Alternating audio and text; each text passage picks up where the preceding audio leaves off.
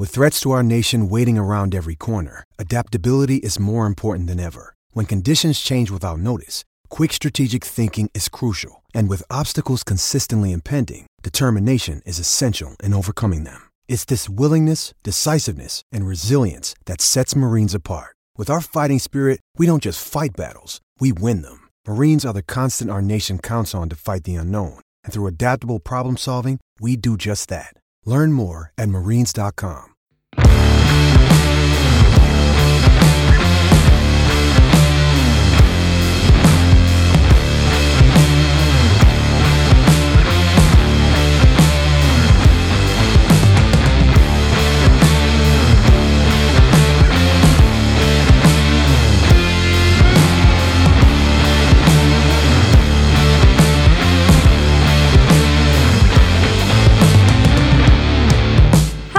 And welcome to this week's episode of Best Camp of My Life, a podcast about M M A. Kind of, but not really, but kind of. I'm your host, Fernanda Prates, and today I'll start us off with some good news and some bad news. The bad news is that we have yet to be shaken awake from this collective fever dream and therefore remain trapped in our skin prisons as we witness the demise, physical and otherwise, of everything we hold dear. Also, tie-dye is still a thing. The good news, though, is that while I cannot liberate your aching souls and eyes, I can offer some comfort to your ears. Instead of monopolizing them for twenty minutes, today I'm sharing this humble podcast slash cry for help with a guest. And it's not just any guest. It's a smart, kind, pleasant, resourceful, extremely successful, and hardworking guest who knows M M A inside and out. So basically the anti-me. Her name is Evelyn Rodrigues, and if you don't know her, it's because you are unsophisticated and uncultured.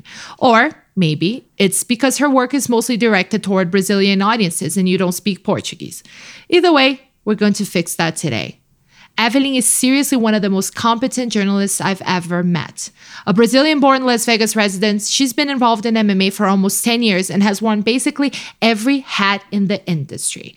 Right now, she's the news correspondent for T V Globo, aka Brazil's biggest network channel, and does everything from live interviews during U F C broadcasts to special features and breaking news. And if that sounds frankly exhausting, wait, there is more. Evelyn is also a photographer, a producer, and just a ridiculously nice person whom everyone loves. And she has a really cute dog. I know, unfair, but some people are just that good. Luckily, Evelyn agreed to spread her light in an episode that, like her, has a little bit of everything, even some M M A. What is different about Khabib Nurmagomedov's retirement? What legacy is Anderson Silva leaving behind in Brazil? Being a woman in M M A, how does that work? Being a Brazilian woman in M M A, how does that work? We attempt to answer all of that and more in the next hour or so. Will we succeed? Probably not, but you've gotten this far. What else are you gonna do? Watch The Haunting of Bly Manor? Why? Do you hate your youth? Stick around, give us a shot. At least we don't go on for a full season.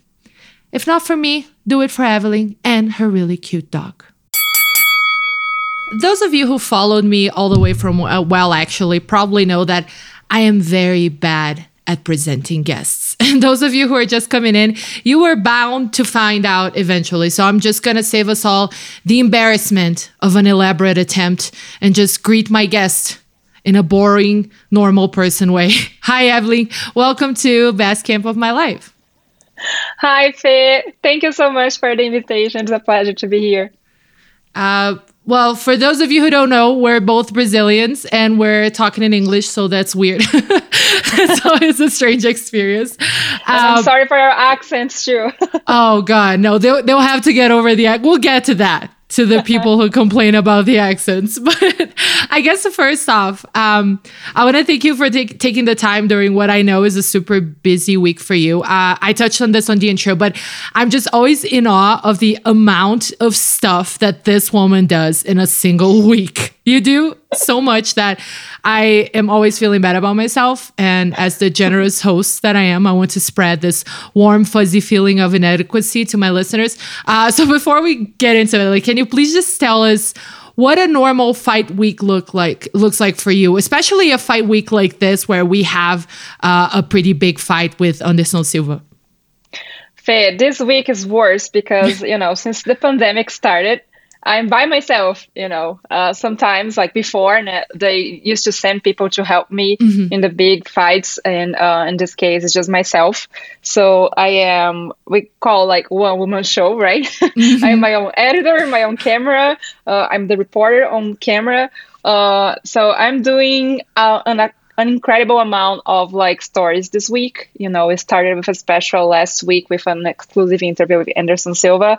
And this week I have a bunch of interviews every day and pieces that we are putting together every day. So I can't even tell you how many stories I'm doing a day right now. Yeah, you mentioned the the things you're doing for the Anderson Silva special. Like, um, again, as I mentioned in the intro, Evelyn works for our biggest uh, network channel in Brazil and its affiliates, Globo. And uh, there's several specials, and there was a big exclusive with him coming out. But not just that, right? Like, I saw you talk to George Saint-Pierre. You talked to, you just mentioned talking to Stephan Bonnar. Like, can you even, how many interviews did you even have to do for this thing? Well, I put it up like a folder to add there because like we had very, uh, various uh, specials in different ways, you know. One is like fighters talking about the best moments with Anderson, fighters remembering their fights with Anderson, mm-hmm. and then we have Anderson and then his family, you know. And then uh, we have also uh, other people in the sport like Bruce Buffer, Dana White, other people that actually had time with spend time with Anderson talking about him and people from his team. So I don't know right now exactly how many interviews I did. But all of this, but, you're producing, interviewing, uh, shooting, like you do all of it. Yes. Uh, only for Anderson that I had a crew of two people helping me. My husband was one of the, the guys who, are, who was helping me with the audio and also camera. And I had a, a camera guy in L A too, because we had to hire a studio to, act- to actually do the hologram, you know. We did like a hologram with Anderson live in the studio, and he was talking to two hosts in Brazil in like our main, it's, it's like the sixty minutes here in America. Uh, so it's called Fantastico in Brazil. But other than that, all the interviews, I did like this, probably an hour interview with Anderson, who was break into like different pieces, and is going to air in every T V show. Cause I don't know if people are familiar with, but like T V Globo is like, you know, um, it's composed by other T Vs as well. Like we have one main channel, a cable channel that is just for sports, and a cable channel that is just for martial arts. So this forty-five minutes, one hour interview is going to be all over. And I'm doing stories for hard news too. So it's crazy. I, I know I am exhausted just uh, hearing you you talk about it. Uh, that's why I'm saying I'm always in awe, because you and we have a friend called Anaísa, who uh, also yeah. Brazilian, and the two of them, the, their workload is just completely insane. Uh, I'm going to switch topics a little bit because I want to go back to the massive topic that is Anderson Silva. Uh, but first, uh, let's talk about about another retirement, uh, the retirement that sort of shook the M M A world this week, uh, Khabib Nurmagomedov. As I assume anybody who listens to the show knows, Khabib defended uh, the lightweight title against Justin Gaethje on Saturday and then uh, retired. It was a little shocking, I guess. Uh, Khabib, as we all knew, recently lost his dad and head coach to COVID.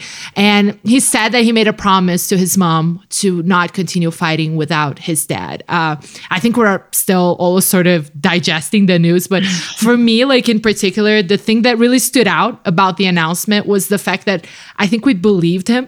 Like in M M A, we joke that fighter retirements are just a myth. Uh, just a few months ago, another champion, Harry Cejudo, retired, and the reaction was quite different than with Khabib. Uh, there's a lot to talk about here, but I guess first I wanted your impression, uh, Evie. Like, first, do you also agree with me that this kind of like feels more real than other retirements? And how did you react to the news? I agree with you. I think it feels more real because, especially when you know Khabib, you know, and how much uh, he actually honors, you know, his culture, and like how much he actually. Uh, being a man of war in his culture is something that is different from from us, I guess, you know, in Brazil especially, because you say one thing one day and then the other day is normal if you kind of like regretted that and decided to go another way, you know. We've seen some fighters that actually retired and came back so many times, like B J Penn, for example, you know.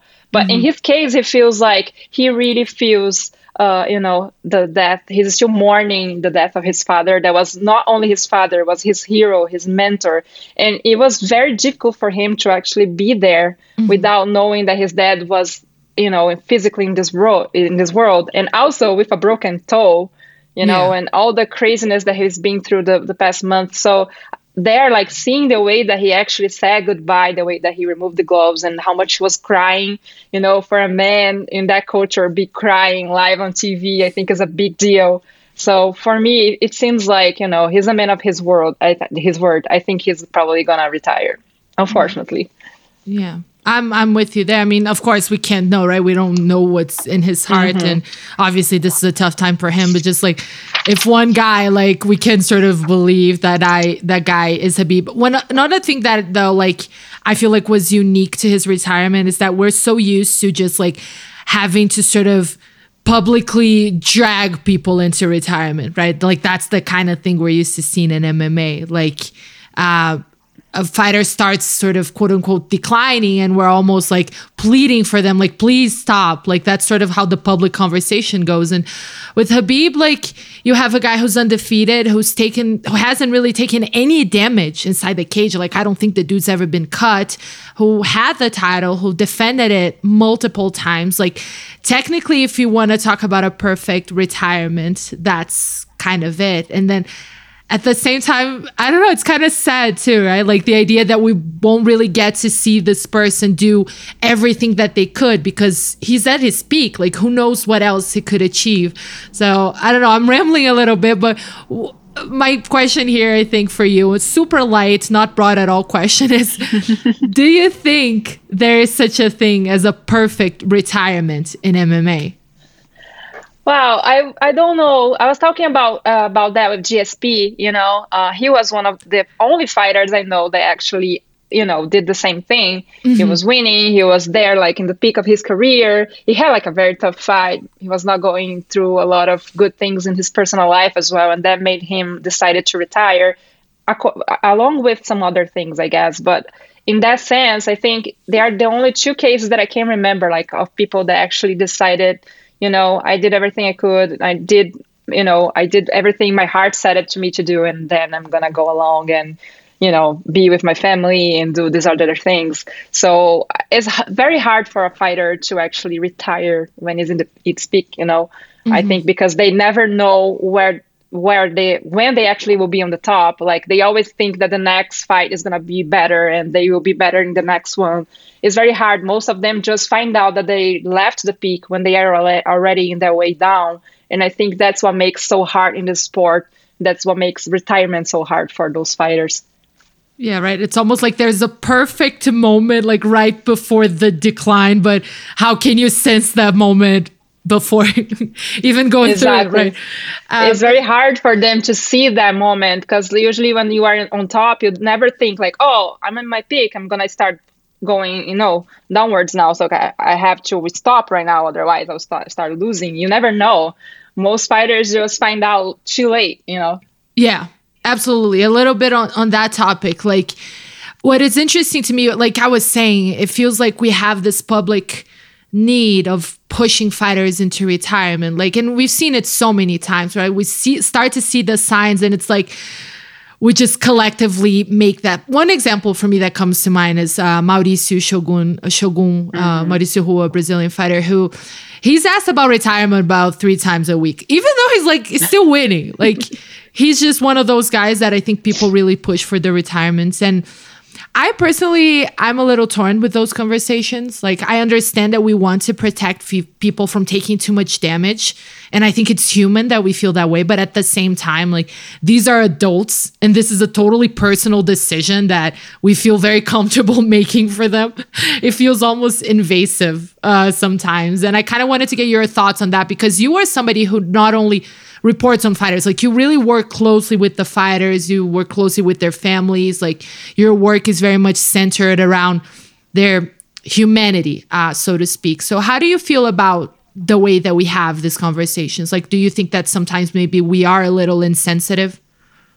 I think so. Just because, like, you know, I, I know that if in our careers, for example, if somebody say, oh, Fernanda, you have to to retire because, you know, your podcasts are not good anymore. Or like, Evelyn, you know, stop doing interviews. It's it's hard to see somebody from the outside telling you what to do. They know their bodies. They know how hard they train, you know. And even though we have like a new generation coming in and, you know, how unfair is it to have like a younger fighter, you know, with like new blood, a different type of, you know, body and strength, and, you know, how this game is evolving so much that before you had fighters coming from, I don't know, jiu-jitsu and then judo and becoming like M M A and learning everything to become an M M A fighter, and how today, for example, fighters already are, you know, made into the M M A world, learning everything at once and becoming even like more hybrid, I guess. Mm-hmm. I think what happens today is just like, it's hard for them to accept retirement at like, what, forty, forty-five years old, you know? Is is still like young in, yeah. other, in all kinds of like sports. I don't know. It's just like, oh my God, I just had this career that is like, what, twenty years, and then I have to retire. It's a very short window for you to fight and, and to reach your peak. A lot of fighters can't even get to the belt in this in this time, you know? So yeah. I think that's what makes so hard for them to actually understand, because a lot of them still have dreams like, oh, I want to get to the belt. And sometimes they don't even have more time for that. It's, it's very cruel, you know? I agree. And another thing to me, like uh, like you said, they're sometimes only reaching their peaks. I think it changed a little bit. Like before, fighters would peak a little earlier, like you said, and now it's like thirty something is kind of like when they're reaching their peak. And then there's a turning point for them where it's like their mind is peaking and their body's declining. Like I kind of yeah. see that. Right? Like they're just starting to become mature and just like control their nerves or just really understand themselves as fighters. And then at that same time, their bodies are just going in a kind of a completely different direction because they're human. So I just think that makes it even more cruel. Not only that, if we think about, you know, science as well, how today they have science behind them to actually mm-hmm. train smarter, to eat smarter, you know, this is something that they didn't have before. So like once they finally get the help to be like a better athlete, to be able to train harder, to understand their bodies, then they are like, oh, we have to retire now because, you know, you are too old for this sport. You can't take that much damage anymore. It's, you know, it's just, uh, I think it's a bittersweet too, like, because they were the ones developing the sport in the beginning, you know, fighting three fights in the day, like without gloves, you know, taking a lot of damage, trying to build the sport up. And once they actually get to a point where the sport is recognizable everywhere in the world, you know, people are looking to this sport as and recognizing it as a sport. Because I remember during a long time, people were saying like, oh, this is a brutality. You can't consider this a sport, too much blood and this and that. So once they actually reach that part in, that the sport is actually being respect, respected around the world, then you have, you know, you have all these people telling them like, oh, you have to retire now because we don't want to see older guys getting beat up. It's it's complicated. Yeah, I agree with you. And like on that note, like that's uh, obviously another big topic for us today uh, with Anderson Silva, because like we said, uh, theoretically, that will be um, his last fight this weekend. He's fighting uh, Uriah Hall on Saturday. And one of the reasons why I really wanted to have you particularly on this week's podcast is because I always get asked as a Brazilian, like, what does Anderson Silva mean in Brazil? Like, just how big is he really? And just, again, super chill, not at all broad questions that we can totally answer on behalf of an entire country. But uh, just chill. Like, how does the whole country feel about this thing? Uh person uh how can you can you answer that for us uh but uh, since I'm very nice, I'm gonna do the same thing that I hated when people did to me to you. But for me, what's interesting considering this conversation, like we kind of have the opposite than what's happening with Khabib, right? Like Khabib is this guy who's at his peak, like we were saying, who is undefeated. He's retiring, if that stakes, at twenty-nine oh, twenty-nine wins against no losses. And in the U F C, yeah. never being hurt. And just now he lost his first round on a judge's scorecard. So it, it's insane. And then with Anderson, it's kind of the opposite in terms that we got to see him lose the title. We got to see him get really injured. Uh, we got to see him deal with positive doping tests. And we got to see him leave his prime. Really, um, we got to see a decline. So as he leaves the sport, and again, I know this is a big question we can't answer easily, but like, how do you generally think that he's going to be remembered, um, you know, for us in Brazil, like as a big star and as like one of the greats, or maybe you think that might be tarnished a little bit? I think he's the Pelé of M M A. You know, it's the only way I can put that. I think uh, Pelé is still well respected in Brazil. People look at him with the aura of a legend. And uh, I think everything Anderson did for the sport is still there. People still remember that kick that he knocked out Victor Belfort as like if it was yesterday, you know. People still look at him with the aura. I know that because every time he's in Brazil, he can walk. People are just like, you know, crazy about him. Uh, I was having that talk last week with other uh, people from America to try to explain, like, he might be the Michael Jordan of M M A in Brazil, you know? He's like the aura of a legend. And uh, even here, last week I spent one day with him. Everywhere we went, people would just look, oh my God, it's Anderson Silva, you know? Oh, wow. They don't look at him as like, oh, and I was in L A, we had to walk in the street for a bit. We went to a studio to record. People look at him and respect him. And I've, I've seen that look not that many times. Like, mm-hmm. I remember in the beginning of my career, I was here for about a year only. It was in two thousand eleven when he actually kicked Victor Belfort in that U F C one twenty-six. Was my it was my first live event ever, my first M M A event, you know. And after that, I got to go to New York to do like a press trip with his team. He was releasing that um, Like Water documentary in the Tribeca mm-hmm. Film Festival in New York. And like, I would walk with him in the streets and people would just like be, look at him as if he was somebody from another world, you know? People yeah. would just cry and try to hold his hand, and like people would get on their knees. And that was the feeling that I had last week. And I was walking with him like in L A, which is the city where he lives at, you know? It was pretty crazy to still have the aura of like, you know, a legend walking between us, you know. It's, it's it's crazy. That's awesome, and it's interesting to have that perspective because, like, I think, um, especially for me, because you are out there doing it, like you're more on the day to day, and I'm like very much behind the screen, and I think it's very easy for those of us who are like that to be stuck in the M M A bubble, like. Uh, we are looking at the people who are really dissecting the facts of the losses and of the, you know, just just really looking at the numbers and just.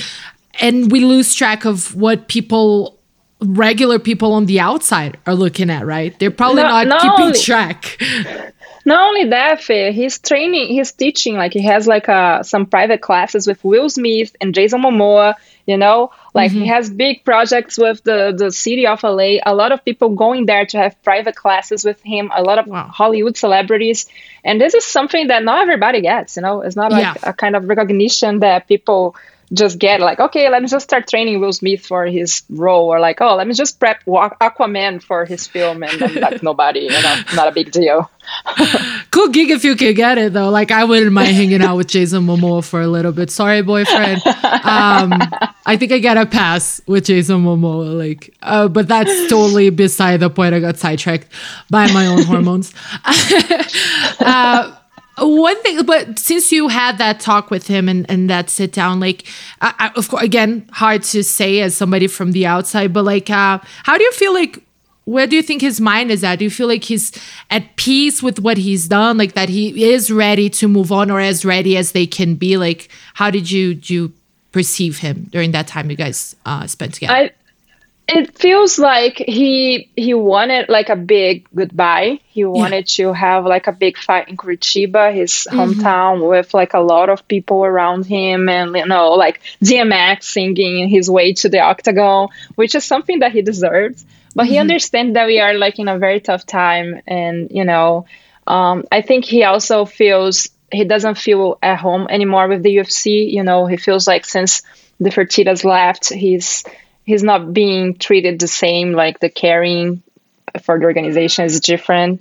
Um, and I, I also feel like he has so many projects right now, like, you know, all the actor future, you know, and then, you know, all the projects that are coming, that I was having this conversation with him, how about he feels like that the new generations are just, you know, fighting for money or for, mm-hmm. you know, entertainment. They don't have the same values as, you know, the old martial artists.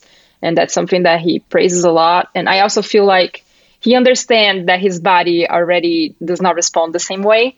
And there is a lot of pressure on, pressure uh, from his family too, for him to actually retire. So I think he kind of made this decision. The U F C made him sign an agreement saying that this is his last fight, even oh, though he had two fights in his contract. So they made him sign an agreement.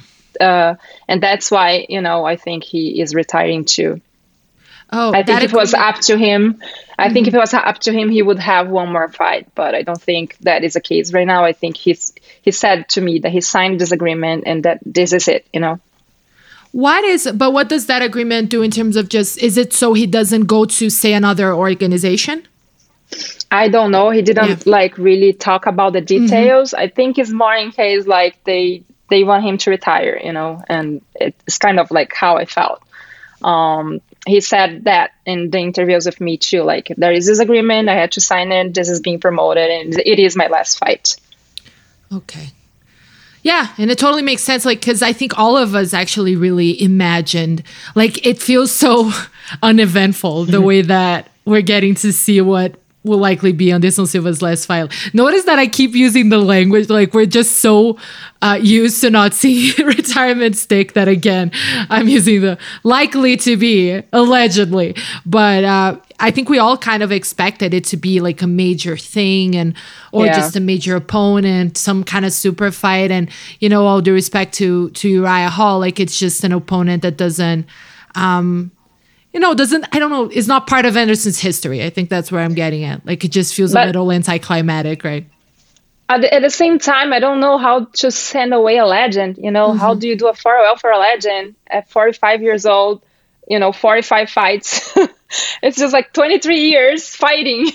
How do you, you know, it, it feels a little anticlimactic to be like in a Halloween in Las Vegas in a bubble, you know, but at the yeah. same time, is a type of fight that I think is going to make Anderson look good, you know? Okay. It's a type yeah. of style that I feel like Uriah Hall is going to try to stand with him, you know, is going to let him actually have some glimpses of the old Anderson Silva. I think in that sense is is a fight that's going to look make him look good.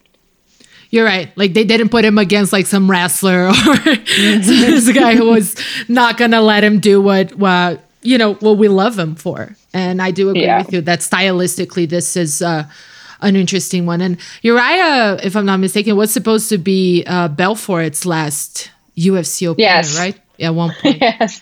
yes. Uh, so that's that's one brand for Uriah Hall, I guess.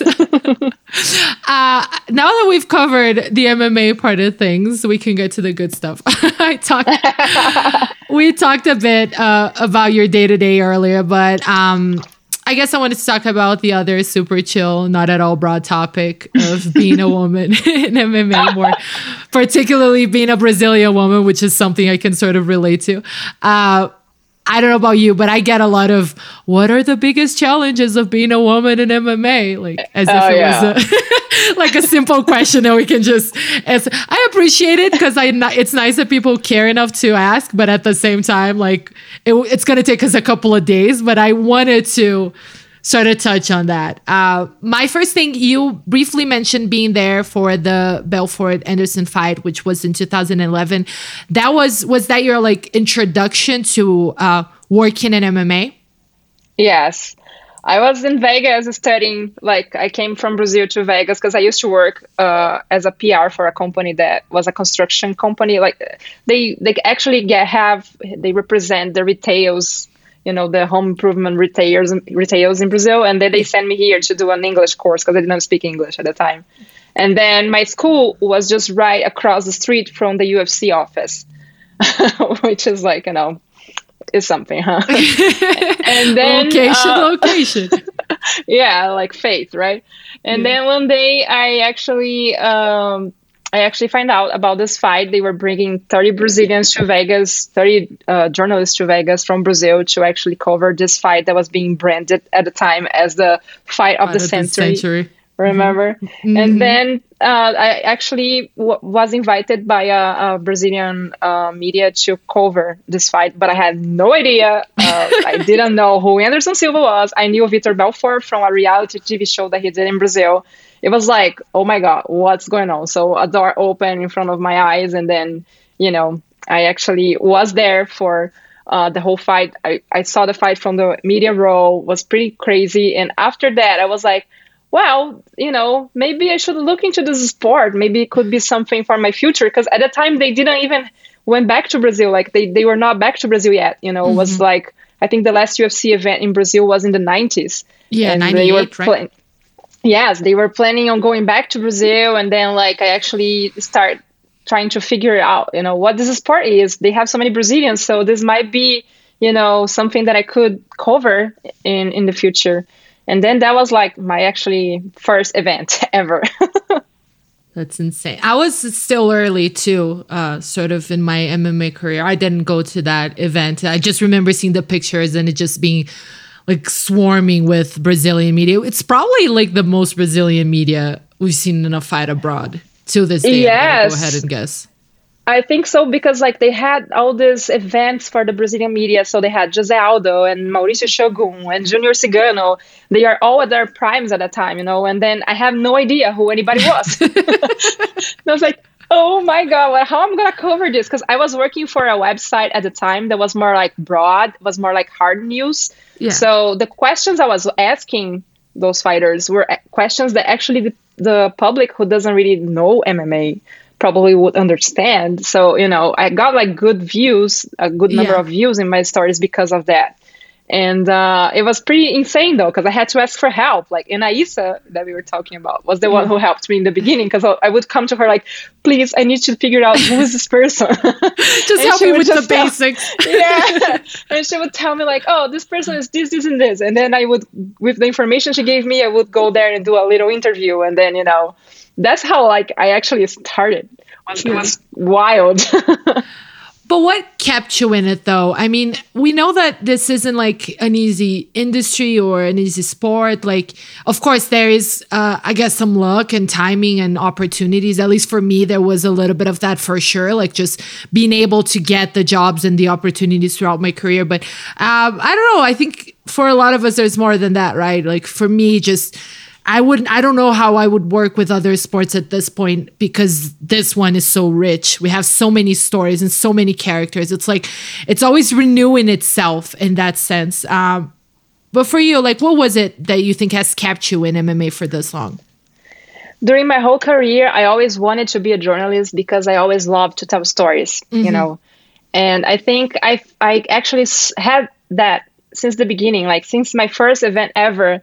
So many stories with people who overcame crazy, like terrible, you know, difficulties in life to be able to reach the sport, to get to the sport. And then it was a new sport, kind of, it's still, you know, it's still young. At yeah. that time, I was even younger. So it was a sport that was trying to be recognized around the world, that even in Brazil, who was the country that is claimed to be like the, the country that, you know, developed that sport, was yeah. not as popular. So for me, it was that like, oh my God, I can help these people to tell their stories. Mm-hmm. And there are so many rich stories. And I think that was like, is what kept me in the sport, you know, in the beginning, like a human, I could see the human size, of, the human side of the, the, the fighters. And that was something that I knew the public didn't know at that time, you know?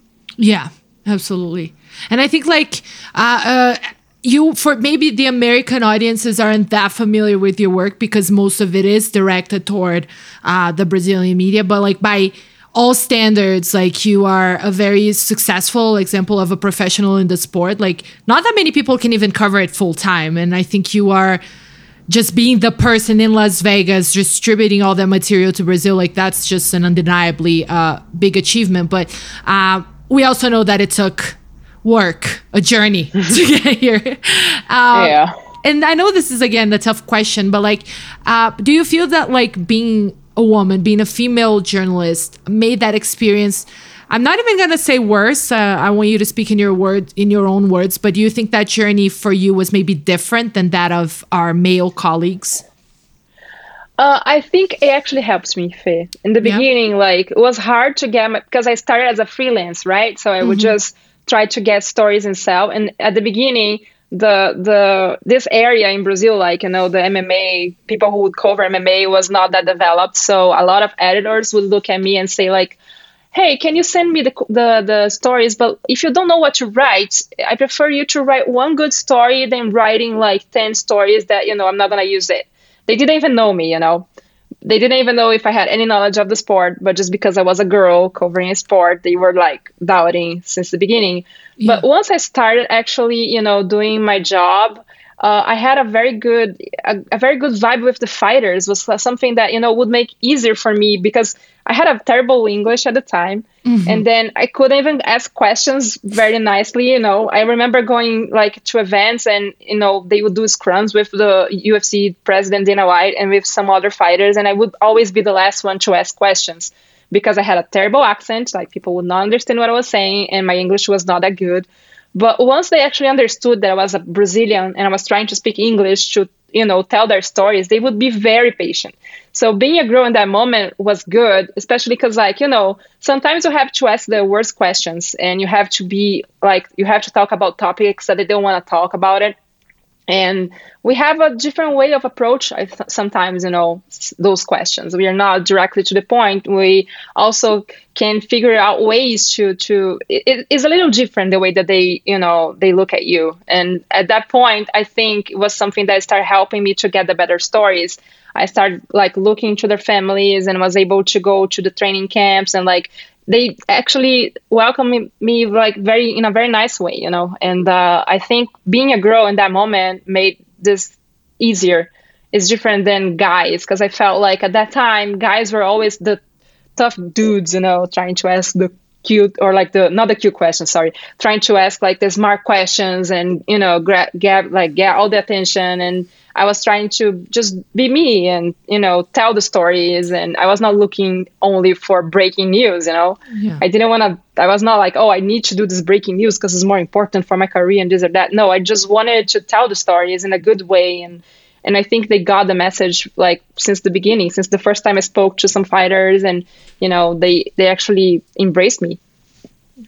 Uh, just for everybody listening, Evelyn is generally like a sunnier person with a better outlook in life than I am. So there's that. Uh, uh, it's interesting. Like at first I, today, like I, at first I felt, um, and I talked about this before, like when I was freak, first, first breaking in, that being a woman, um, was good, because I sort of stood out. After a few years, I started not feeling that way anymore, because I started kind of feeling like, Uh, I was really very much put in competition with other women, you know, like I kind of felt that mm. throughout my career, like everything was posed. Well, I obviously felt bad because um, I think we, we, the three of us, you, me and Ana, we sort of grew together in the sport. So we had each other to sort of look at.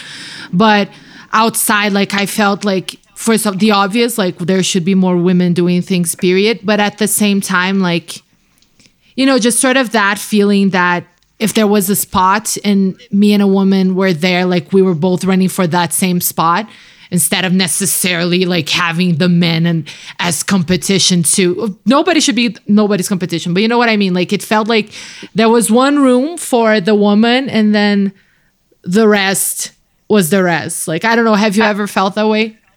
I think so. I think in the beginning, though, it was different for me, because, like, I remember when I first started, it was just me, Karyn Bryant, and Megan O'Leary. Yeah. And maybe one, I think Joyce was also uh, working as a reporter, and then she moved into production. But mm-hmm. that was that was it, you know. So we kind of bound together since the beginning, because, like, we would help each other, you know. And usually with the guys, you don't see guys helping other guys in America, at least. I know in Brazil it's a different culture. Yeah. People usually help each other, but in America you don't. Okay. They look at each other as competitors. So they don't help each other. And there was a different sense between me and the girls, you know. Mm-hmm. And we always helped and respected each other. It, it, since like the beginning, the first the first events I was going, I was actually uh, bonding more with them.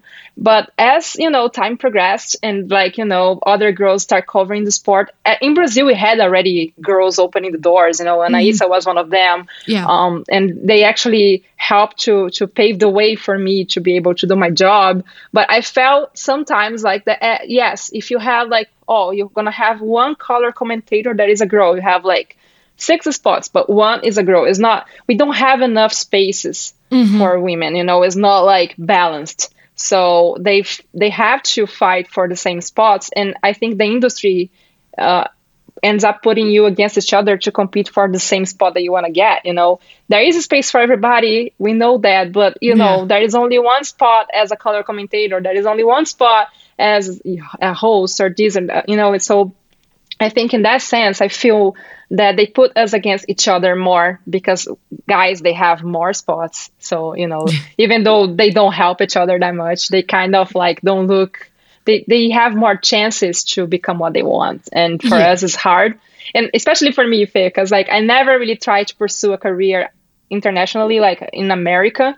Mm-hmm. As a reporter, because was always also, you know, the accent part of it, you know, mm-hmm. I am from Brazil, I'm Latina, and there's a lot of other things that add on top of like what you do best, you know. So I guess if I was looking for a producer spot, it would be easier for me to get in. Yeah. But like uh, as a reporter is something that no, no way you, you, you know, you don't fit the standard, you can be this or that. And that's why I think I, I start work. I, I think was not even like a, a something that I thought about it at, at that time. I thought like, yeah. oh, I can tell all these stories to Brazil. Like I can figure out how to make them know what's going on here. And that's mm-hmm. what I, I wanted to do. But today, looking back, you know, I think I never crossed my mind the possibility of trying to, to become a reporter here, you know? Yeah, absolutely. Uh, you did mention like Karyn and, and Megan, but one, one thing that is, uh, interesting to me that you said uh, was how much like, and we've uh, been together in a different podcast where we sort of talked about these experiences, but like uh, one thing that you mentioned was that your girls, like your female reporters were helping each other out uh, early on. And I had the same experience with you guys. And I had like just such a positive um, community in the few women that were in this space that I think it just really goes against sort of this myth that we are naturally competitive. I think like mm-hmm. there is this idea, right, that we're like catfighting, that women are trying to like sort of uh, pull the rug from under each other. And I just love that I've seen everything contradicting that over the years. Of course, some people are going to be competitive and catty and petty, but that's people. Like I've yeah. seen a lot of community uh, in the sport too. Uh, but while we're, we're another thing that you touched on, on sort of just, I think not just the number of opportunities, but because it feels like the space for us is a little limited, I personally feel like there's like less room for error, right? Like as women, we sort of need to be really on top of our game uh, on everything mm-hmm. we do because the just we're lo- being looked at more closely. And also, like for me in particular, I just always feel like that pressure to be like, no, you're not just letting yourself down. You're letting like all of womankind down if you fuck this up. Uh, my question for you, how has your experience been in that sense? Like, do you sort of feel like maybe you had more expectations or just like, that, you know, you you had that extra pressure to be good? Um, or no, do you feel like we have just pretty much the same experiences across the board? I, I think I had that pressure of like, you have to be good. But mm-hmm. I think for me, I was looking at that at that point because I was like, I was really, I was a student who got sponsored by a company to become a journalist in another country yeah. with a language that I didn't speak, in a country that I didn't know very well, and a sport that I had no idea what it was. So like I had enough pressure in the beginning, you know, and I was like, I need to make this work because like I was supposed to go back to Brazil after a year to keep working in construction, you know, like with the building, the home improvement stores. I was not even going to open this door, you know. Yeah. So I was like, if I'm doing this, it needs to it needs to happen. Like it, it need, I need to make it right. I need, I need to do it in the right way. Yeah. And so I put a lot of pressure on myself. Mm-hmm. And thank God I found a lot of angels around the way, you know, along the way, like, you know, some, a lot of people that actually helped me to understand better the sport and yeah. to actually helped me to understand what I could do. And that, once I got that security, I was like, okay, I can do this. Mm-hmm. And then I think I started thinking about like, oh, I'm a girl. And then there is, there is this and there is that, and, you know, mm-hmm. the obstacles that were in front of me. But in the beginning it was more like, Jesus, like, you know, I'm a Brazilian speaking English in a country that people don't understand, like my accent, and I still have to tell the stories and interview the fighters and try to see if this is going to be something for my future. And I'm glad I actually did that. And one thing that I did, like, right in the beginning was, like, trying to bond with the wives, you know, like the mm-hmm. fighters' wives, and trying to understand their lives outside the octagon, trying to understand their families and their routines. And and that helped me a lot to understand the whole thing, not only, mm-hmm. you know, why that fighter used to say this or that, or, you know, the way that he acts or reacts. it helped me to understand that person as a whole thing. And that yeah. made, made me actually be able to use that in my mm-hmm. favor, you know. So again, women helping women, because their wives were the ones opening the doors for information that the yeah. fighters would not let me get, you know. And there's the other side of that too, right? Like you also kind of have to um, make sure to form those bonds. Otherwise, people are just going to assume terrible things about your motives and what you're... Oh, yeah.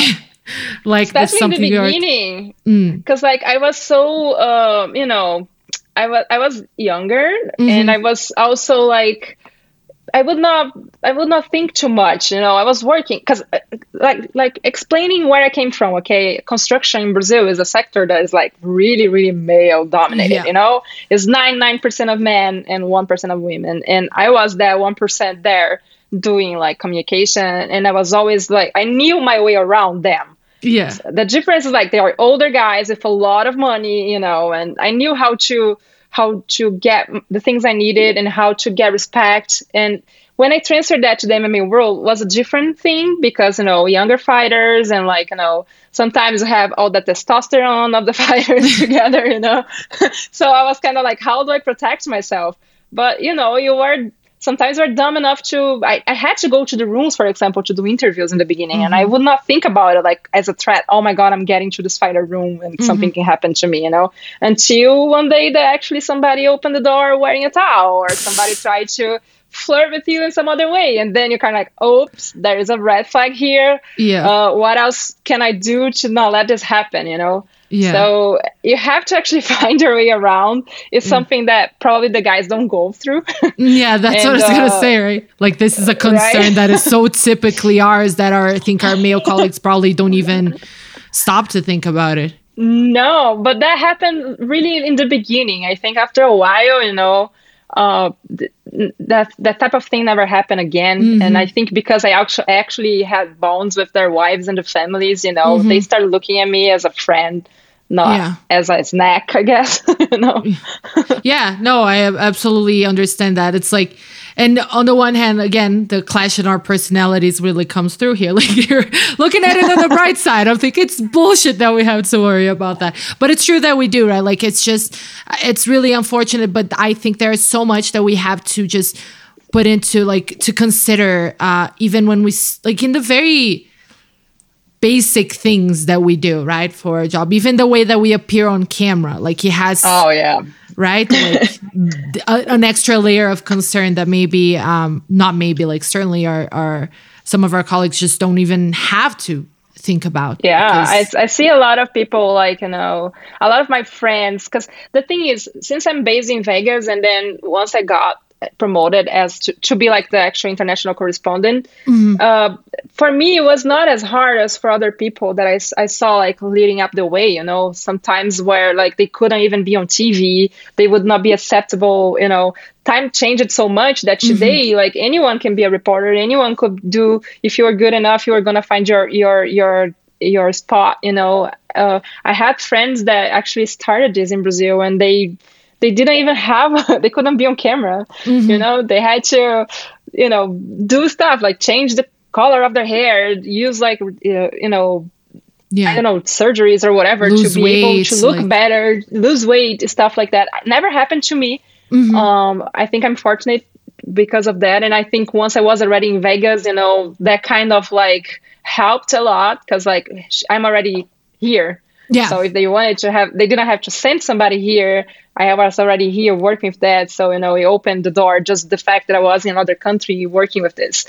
But yeah. I know that especially my friends who work like covering a soccer in Brazil. Oh yep. my God. Like the I amount was of gonna things that they have that. to put up with is, ugh, I can't even tell you about like how I, when they tell their stories to me, I just feel like, oh my God, I'm so fortunate, you know? uh, yeah, I was, that was actually because I, sorry, I interrupted you, but I was going to ask you that because uh, I think, again, we're in the bubble. And I think that M M A has this sort of reputation for being toxic for damn good reason. But like uh, something I wonder and that I have been asked and I don't really know how to answer it, but like, I don't think it's an M M A thing. Like, do you feel like M M A and the fandom of M M A is necessarily more toxic or, you know, looking at soccer and other things, like, do you feel like maybe you know, that's not necessarily the the the case. I feel soccer is way worse, Fê, because like you have the, the so many teams and people are cheering for their team. So if you say something bad about this team, like there is the whole internet like canceling you, you know. Yeah. Uh, I think in M M A at least you have two fighters fighting in that spot, and mm-hmm. if you say something like, "Oh, I think this guy won," and they think that the other one won, it's kind of like it's a, it's it's not. It's not as broad as soccer. You have to be a specialist in the team and everything that is happening. And like they have to deal with, you know, being in stadiums filled with guys telling them they are dumb, they don't know what they're they're talking about and things like that. In M M A, like I, I reported from so many arenas, never had, had anything like that happen to me, and never had any problems with like fans calling me this or that, you know? Yeah.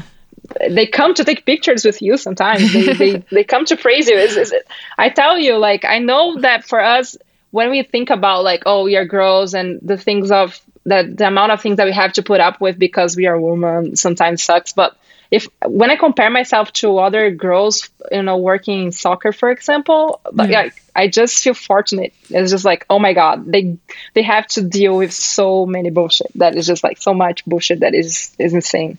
Oh, I know. Like you, there's a commentator in Brazil for, you know, for you guys, uh, Evelyn knows who, who she is. Uh, Ana Thaís, like she sort of became very present, right, in Brazilian television talking about soccer. And like I would go on the replies of her tweets and just be so sad. Oh my sad. God, yeah. Just so sad. And I think it's also yeah. a matter of just amount, right? Like we think of M M A, uh, but then we compare it to the fandom of soccer and just... It's so tiny in Brazil yeah. in comparison, right? Like a regular soccer reporter in Brazil is going to have so many more followers on Twitter. Like if you're covering a team, uh, one of the big teams than us, that I feel like just in also a matter of numbers. I think the passion too, like you said, and the numbers just makes it even more overwhelming for them. I mean, I personally look at it, I'm like, I could never deal with this bullshit. Like it's too no, much nonsense. And we have a colleague, Anaísa, who became like a color commentator now. She's, you know, comment analyzing fights. She's mm-hmm. the first, like, bes- besides Kira Gracie, I think she's the only woman to do that in Brazil. And now that she became, before she was a reporter, now she is a color commentator. Mm-hmm. She has to deal with a lot of people criticizing because of the issue, she saw this or that fight, you know. Mm-hmm. And uh, the fight is live happening, and she gives her opinion. They don't agree with her, so they go on Twitter to say stuff to her. Um, but it, it is, again, two fighters that in that moment people don't agree or agree, and that's it. Like in Brazil, if you said something about a team that they don't agree, even though it's true sometimes, you know, yeah. the whole the whole entire fandom of that team was gonna come against you, and they threat you with like crazy threats too. It's it's hard. Uh, recently, like I remember, so you recently R T, like uh, it wasn't R T, like you mentioned a comment, um, like a, a person was complaining or saying something about your accent, right? Like or something like that. And I remember just you were again, people. Evelyn is a better person than I am. She was sort of like taking it in stride. Just made a comment about like, "Hi, hey, like get over it. I have an accent." But like, I was so pissed for you. I was just legitimately angry. Like this woman is like doing live translating on television, which by the way is insane. I don't understand how you do it. It's like magic. And then she's doing all of this, and you guys are going online and stopping your days to say nasty things about her perfectly fine accent that doesn't risk your comprehension at all. I was so pissed. Like, but you seem to be okay with it. Like, how how do you deal with the occasional like online negativity? Like, does it get to you at all? Sometimes it does, like, you know, depending on who's fighting who. I get a lot of people talking shit about Brazil and how I have to go back to my country when oh, I'm great. in America and stuff like that, you know. Uh, at the same time, I get a lot of people talking about accents, and it, it's funny, you know. I'm gonna ask que- that people don't know that I write in, in Portuguese all the time, and I have to do my interviews in English and translate to Portuguese live on T V. You know that I report in Portuguese, so I speak a lot of Portuguese. Although I live in Las Vegas and I've been in the U S for over ten years now, mm-hmm. so it's it's hard sometimes. My brain sometimes starts saying things backwards, you know, in English because I spoke too much. Like this morning, I was talking in Portuguese two hours ago for two hours, and then like d- giving an interview in English sometimes makes my brain like uh uh like fried a little bit. Yeah. But it, it is what it is. Like I have an American husband who speaks English all the time, and yeah. he tells me sometimes like, oh, it doesn't make sense whatever you're saying right now doesn't make sense. So I understand, like, oh, too much Portuguese today.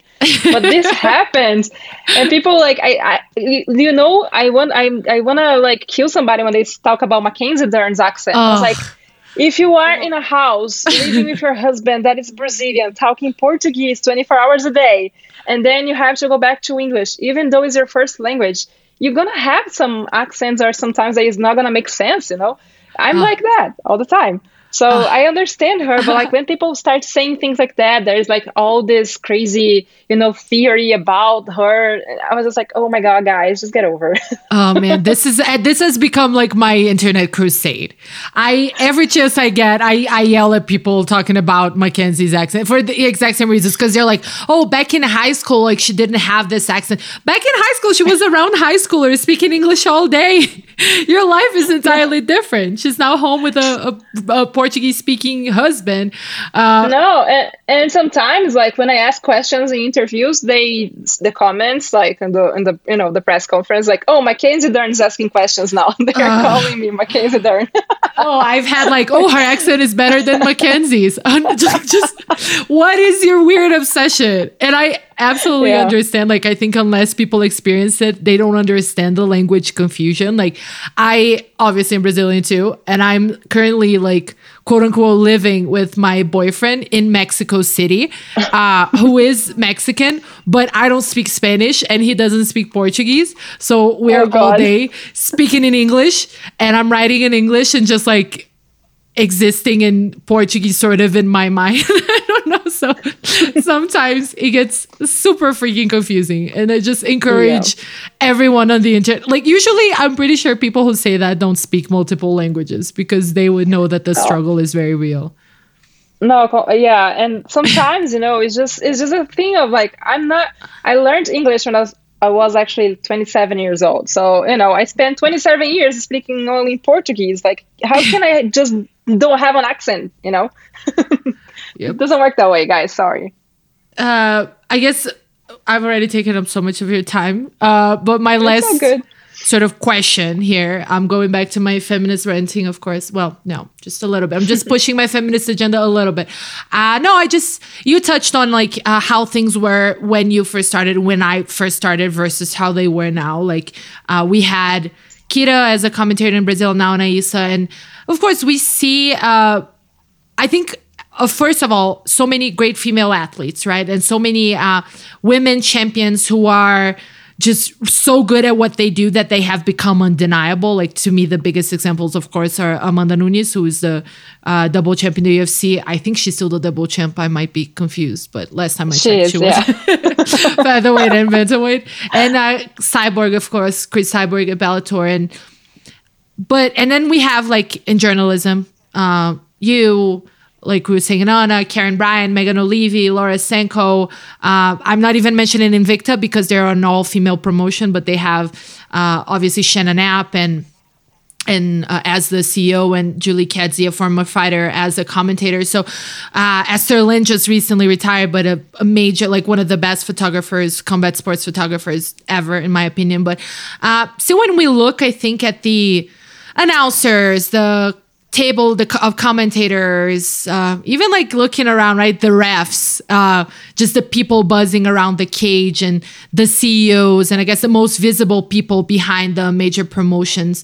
I personally still think that the sport has sort of a male look. Like in a way, it's it looks like a product made for just like straight men. And I wanted to get your thoughts on that. Like, just first of all, like how do you evaluate the landscape in terms of just uh, the participation of women in the sport right now? And um, do you feel like it's getting better? Like, are you optimistic about that?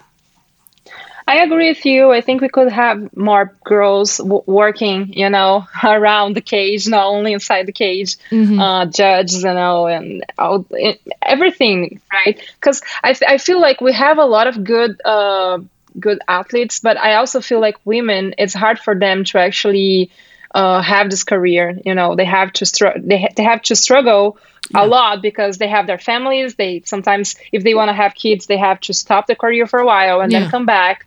So it's still like, you know, it's hard for them. They don't have all the, the help they could to to be uh, an athlete, for example, you know, sometimes mm-hmm. it's harder for them to actually be able to get money from the career, you know, mm-hmm. to to live only uh, on the career, on everything that, that they do inside the octagon. You have very good fighters, for example, like I think Michelle Waterson, until not that long ago, she she was teaching and, you know, be have, having to, you know, have her kid and teach her kid, and then struggling mm-hmm. with giving like classes in the gym and then being able to fight. So it's still harder for women to get sponsors and mm-hmm. uh, to be able to live from the sport, um, not only as an athlete, but I think in all the fields. I feel that sometimes, but I also feel it's getting better, you know? Yeah. Um, if you look for, for if you look right now, you, you mentioned all the, the, the girls uh, working on media. I think we are having more and more people, more girls being interested too in, in be able to, you know, to, to be a journalist, for example. I receive a lot of messages in my Instagram and social media from girls who are in college, who are trying to become a reporters and want to cover the sport, and they ask for help and like and for tips and how do they do this or that. And that was something that you could I wouldn't imagine like ten years ago, you know. Uh, you have a lot of uh, people that are, that wants to become like judges. I, I think I, I met two students in Abu Dhabi actually. Um, mm-hmm. They were working and in the organization, and they were like, "Oh, we are studying to be judged." So I think you have more women trying to mm-hmm. to get into the sport, to breaking into the bubble, you know. And I think that is the first first part of it, because like fighters, we always had great fighters, you know, since the, the beginning, like Cyborg, Amanda, and all the other girls who actually started, you know, um, were the ones that, that actually.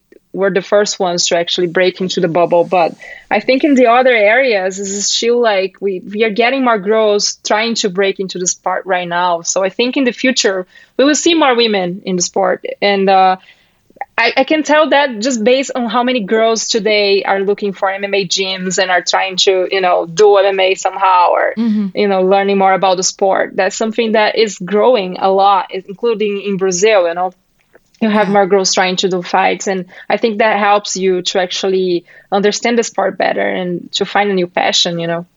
Yeah. I mean, optimism, that's uh, in rare, that's not something that people will come across very often in this podcast. So I think we should cherish it in a way, like just even the way that these conversations that I'm still having, like are so like framed in such binary terms are, proof of just how much we still have to evolve in conversations. But like, I'm sort of with you in that I'm encouraged uh, by how willing we are now to have certain discussions that we didn't have before. Like, I agree. In fact, I'm optimist because uh, I'm an optimistic. Sorry, because mm-hmm. see, like my English is already getting crazy, but um, it's more because like I the, everything the way that everything happened in my life. If you know, if I didn't have this this way of looking to things, I think I will not make it. Yeah, and uh, you have to look for the bright side sometimes to be able to pass through and to reach your goals, you know. Um, I know we have a lot to evolve. I think we have a lot to evolve in everything in the sport, mm-hmm. you know.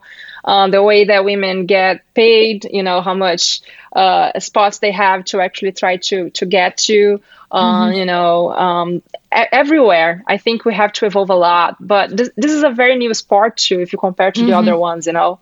And uh, I think it's evolving. I think if you look in the past ten years, at least is like what I've been covering in the sport, mm-hmm. how long I've been covering the sport, you know, you can see already how much it changed. And I think yeah. it will keep changing. We just need to have good women, like women coming and getting into and breaking into the bubble. Cause I, I feel like they will make this happen. You know, we, we need this, it's, we usually support each other. And uh, it's something that we see that is not very common, you know, in other Uh, between the male guys. I, I'm telling you, because I've seen this so many times, you know. So I think I think we will evolve. Awesome. Yeah, on the it will take time, but yeah.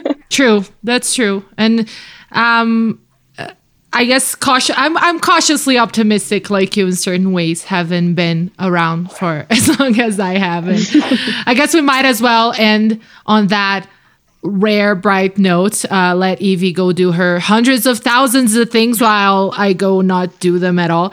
Uh, thanks so much for being with us, Evie. Anything you want to plug or any of your work or anything that you want to point us to? Well, uh, you know, it's hard here in America, because everything I do goes to Brazil, you know. But uh, some of the interviews are going uh, on combate dot com if you mm-hmm. want to check. Some things are on my Instagram at Vevi Rodrigues.